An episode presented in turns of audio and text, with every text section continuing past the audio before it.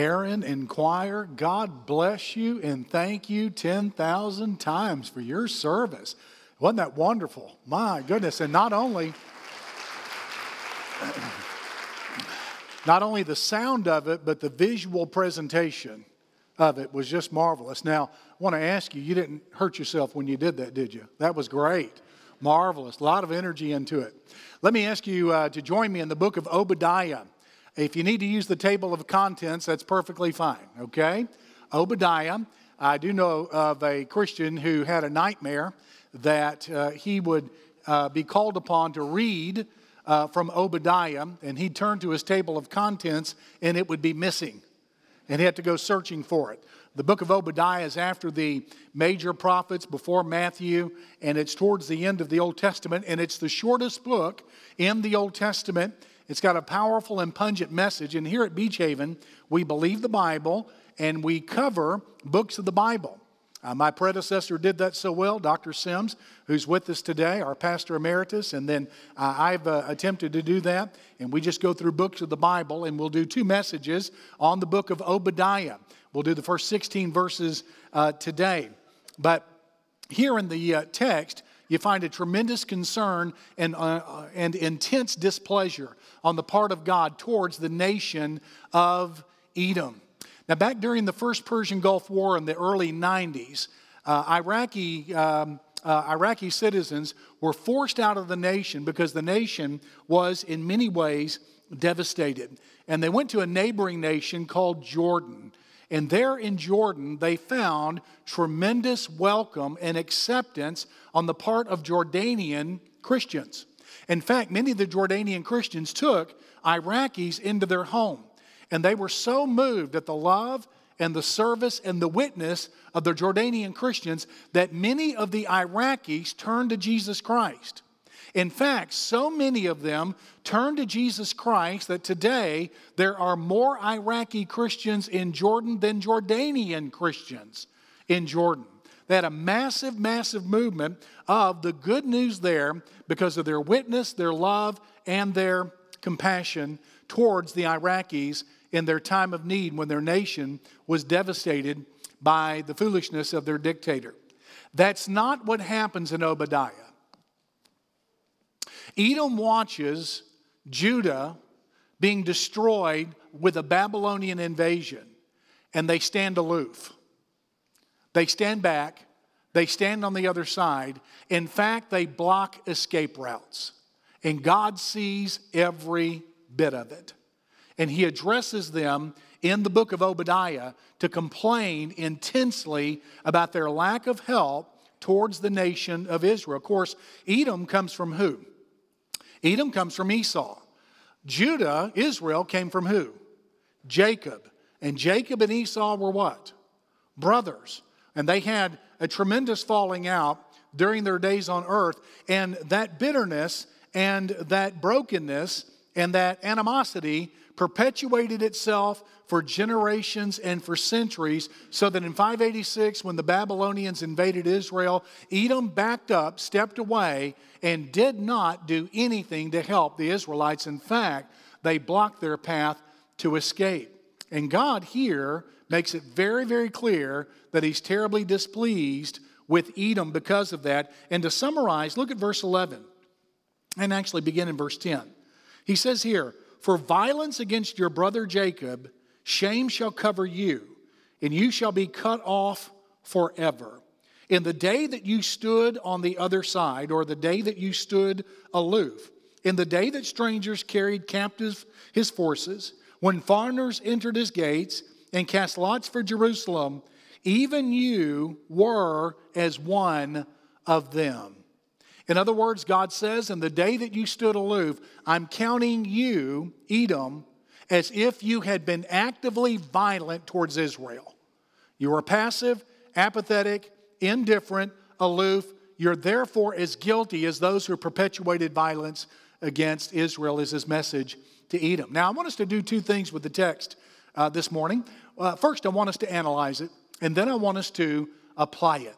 Let's look at an analysis of it first. First, there is an active sentence in verses 1 through 9. God actively intervenes into Edom and sentences them with severe judgment. Uh, they, he, would, uh, he says he would penetrate their position.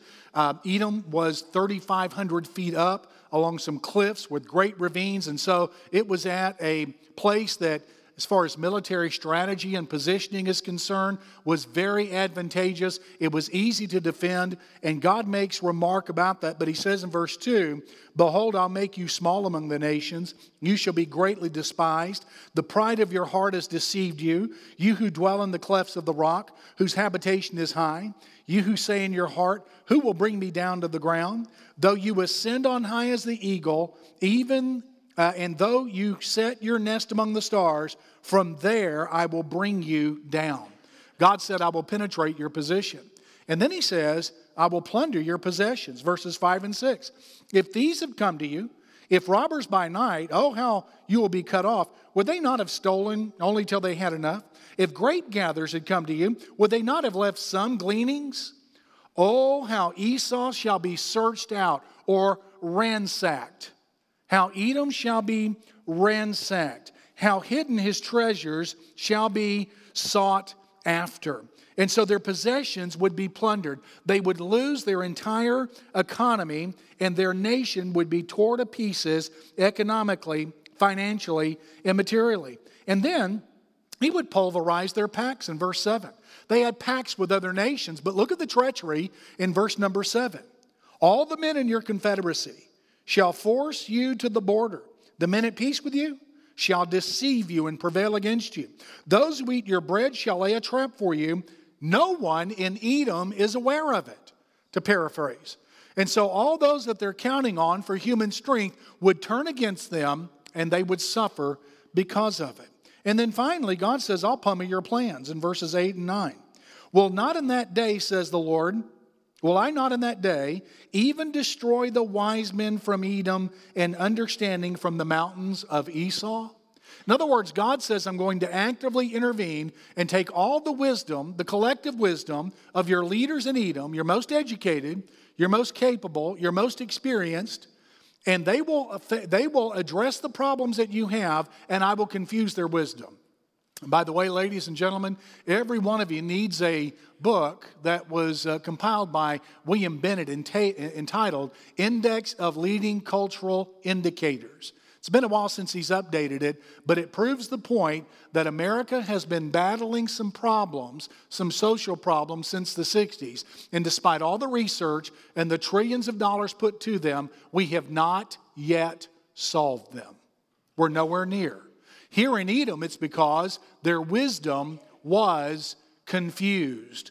God actively intervened and confused their wisdom. Now, look at verse 2 and 4 and 8. Now, I want to make a point here and uh, show you how a preacher looks at the Bible. We look for repetition here to see what is the point of the text. That oftentimes is a clue. He says here in verse 2 Behold, I will make you small among the nations. Then, verse 4, at the end of verse 4, from there I will bring you down. Verse 8, will I not in that day even destroy wise men from Edom? In other words, three times in this text, God makes it clear that there is going to be tragedy come to Edom, not because of happenstance, not because of circumstance, not because of the natural way that things flow in the world.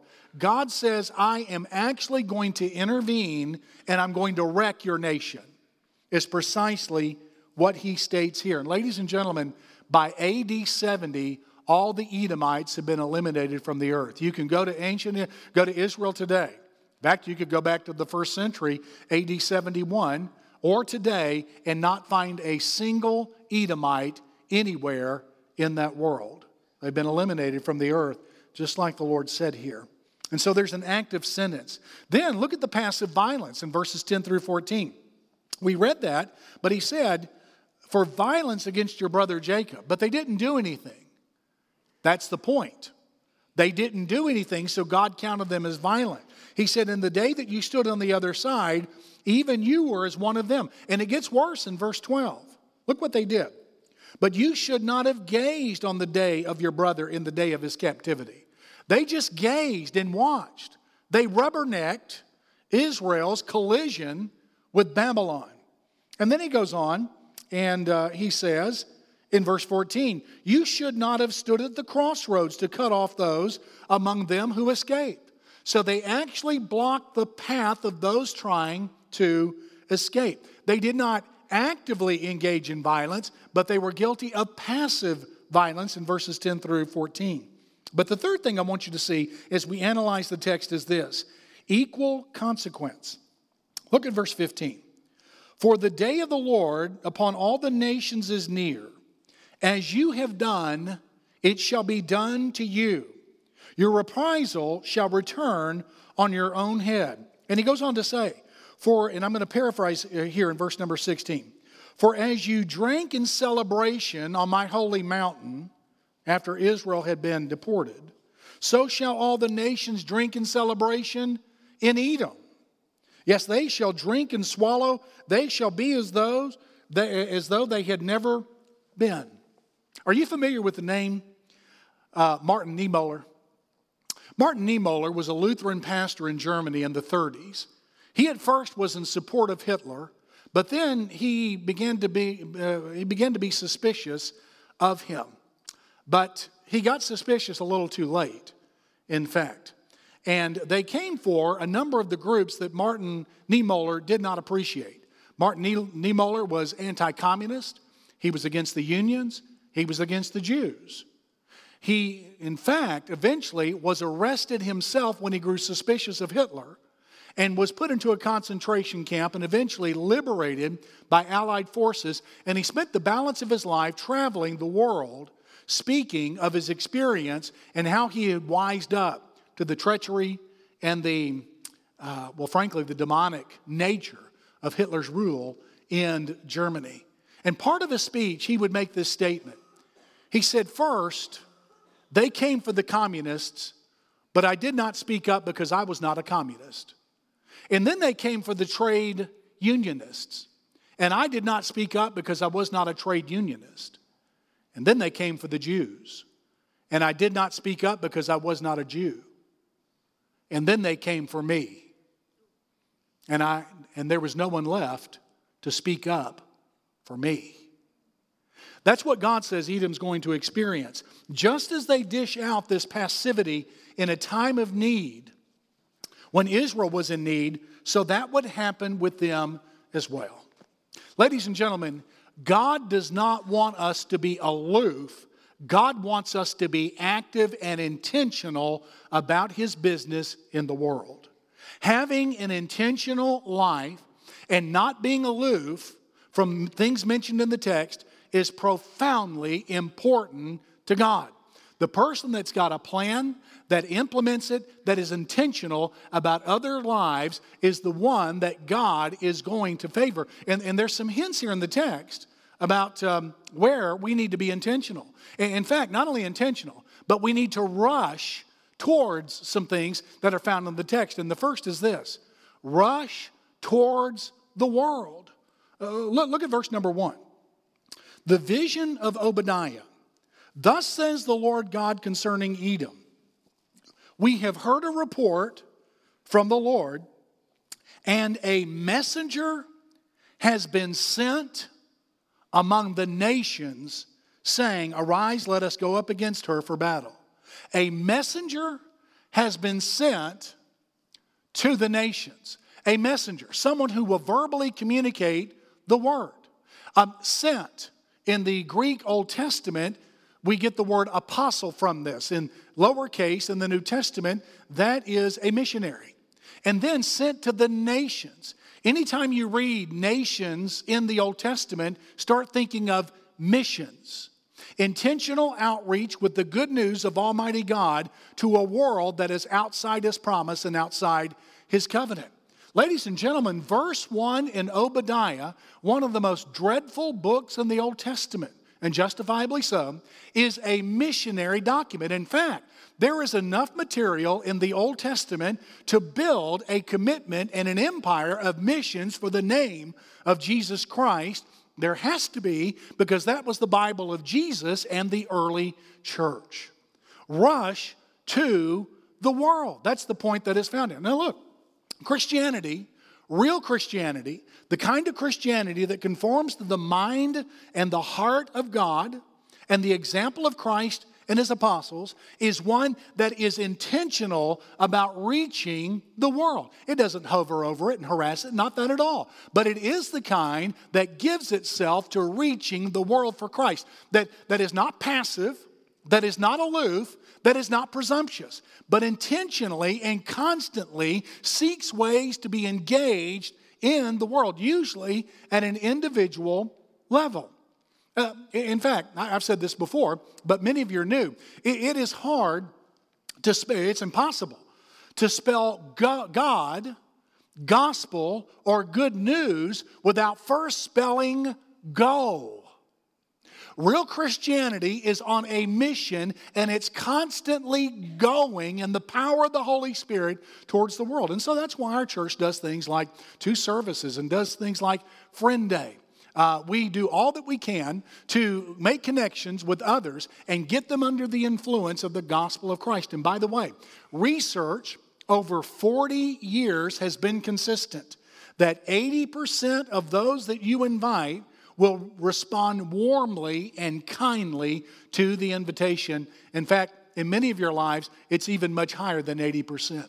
Rush towards the world. But there's a second thing rush towards family. Rush towards family. Now, Edom uh, happened to be the nation that descended from Esau. Judah happened to be the nation that descended from Jacob. And God uh, leverages that relationship, that brother relationship, and that biological relationship between the two nations here in the here in the text. Look at verse number 10. For violence against your brother Jacob, shame shall cover you. Verse 12. You should not have gazed on the day of your brother. God is not only cognizant of the nations, God is cognizant of the family. God is very intense about prioritizing family. I came along in 1965, which was Gen, the beginning of Gen X and the baby buster generation. Our, our, parents in that generation ended up being the me generation of the 70s. We were the latchkey kids. We were some of the ones that were among the first to cook frozen pizza in the microwave after school. We would come home with a key around our neck we would open the door, come on in, and take care of ourselves without any adult supervision. Sometimes it was a blast, other times it was quite frightening. But um, uh, that's, uh, that's the generation that we were a part of. And uh, although that may not have been true in your family, and you may have been committed to your family in those days, a lot of us grew up rather empty because we did not have an awful lot of attention from adults. So often there were many adults, and it gets worse and worse as you go further west in the country, that were focused on their own priorities. And they were throwing off the shackles that America had had, so called shackles, that America had placed on men and women to prioritize marriage and to prioritize parenthood. And there were a lot of us that felt that in those days. A lot of us were very, very lonely. And so that generation, one characteristic of it is they learned to figure things out for themselves and they became very independent at solving problems. The thing that you can't do with that, however, is that you can't take a family that's not interested in you and make them be interested. And so, one characteristic of that adult generation now is that they're very intense about their families. They didn't grow up with much of one, but they're very intense about them now. And I felt that through the years. I don't want to go into a lot of detail today, but I have felt some of that a number of uh, weeks ago, it may have been a couple of months ago, we were at home and all of us were together, uh, my dear bride and our four kids, and we were talking about uh, some dreams and we were talking about bucket lists. You're familiar with the concept of a bucket list? A list of things you want to do before you what? Kick the bucket, all right?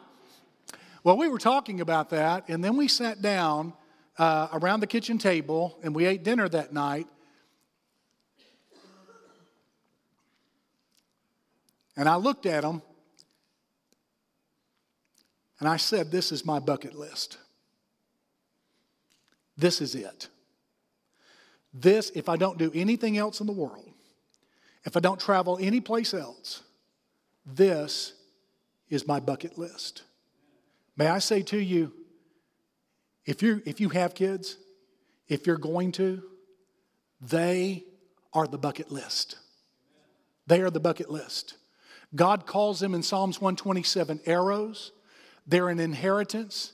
They are a heritage of the Lord. They are better than an estate. They are better than an inheritance. And in a difficult time, they're better than arrows. They are the bucket list. They're all those images. Rush to your family. Whatever you've got to do to heal your family, do it. Do it. Now, I go home and my wife has cooked up a meal of crow for me just about every time I get home, all right? If you've got to eat some, and I've had it a lot of different ways. I've had it barbecued, I've had it, I've had it rotisserie, I've had it fried. It's nasty. Last time I had it raw. Listen, whatever you've got to do, whatever you've got to do to heal your family and prioritize it, do it. Rush to your family, rush to the world. But I want you to look at verse 15. I want you to see one more thing to which we can rush. Now, watch this. For the day of the Lord upon all the nations is near. As you have done, it shall be done to you. Now, this is God's threat towards Edom. Watch this carefully. This is God's threat towards your sin as well. Romans 6, verses 6 and 7. Imagine your sin and guilt, our sin and guilt, as being a separate body from us. And with the power and the effectiveness of the death and resurrection of Jesus Christ, what God does is God separates you from your sin. And He takes your sin and shapes it into a body the moment you are converted or were, and He crucifies it and kills it. Now, let me ask you this what has your sin done to you? What has your guilt done to you? It's taken advantage of you. It has seized opportunity. It has created all sorts of passion that's misleading. It has killed our walk with God. God says to the separate body of your sin that when you turn to Jesus Christ, He will do to it precisely what it has done to you. That's what He will do. Now, why do you Christians keep talking so much about sin? Do you know what? Come, come here, let me, let me tell you. We talk about sin because we're re- realistic. Let me ask you something. Is it, is it real to drift from God? Is it a painful thing? Well, th- then we talk about it. Is, is lust a realistic possibility and damaging? Th- then we talk about it. Within the context of grace, of course, but we do. In other words, we do not fake as if these things are not real and constant elements of misery and sorrow. And in fact, you think back to when Jesus was introduced to the world, he's still in utero. He's still in utero. And God the Father says to his future stepfather, Joseph, He says, You shall call him what? Jesus, which is Hebrew for Jehovah saves, because he will save his people from their sins.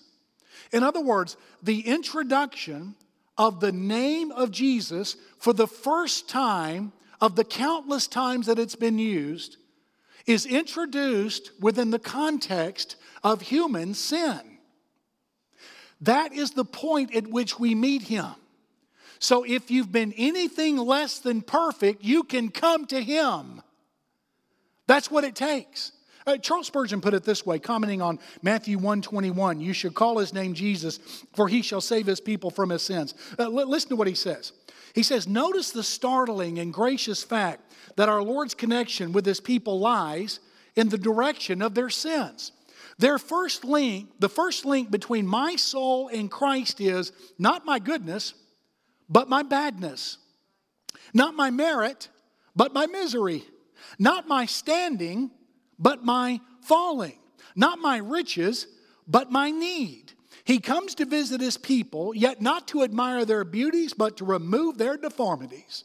Not to reward their virtues, but to forgive their sins. If you've been anything less than perfect, God promises that by the power of the cross and the resurrection, God shall treat your sin just as it has treated you. He will crucify it and raise you by the power of the gospel. That's the promise. That's what God will do. You just need to be a sinner. You know that you've got a need and come to Him. And, dear child of God, you've already done that. It's all been wiped away. So you don't add to it, you don't contribute to it, you trust it in Him, is what you do. After the fall of the Soviet Union, there were a number of churches that went to the former Soviet Union to do mission trips.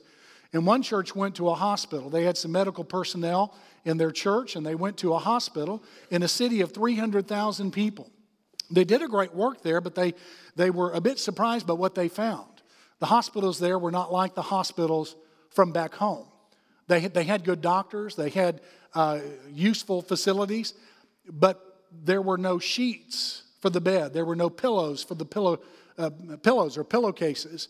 Uh, there were no blankets. There was no food service in the hospital, and there was no medicine.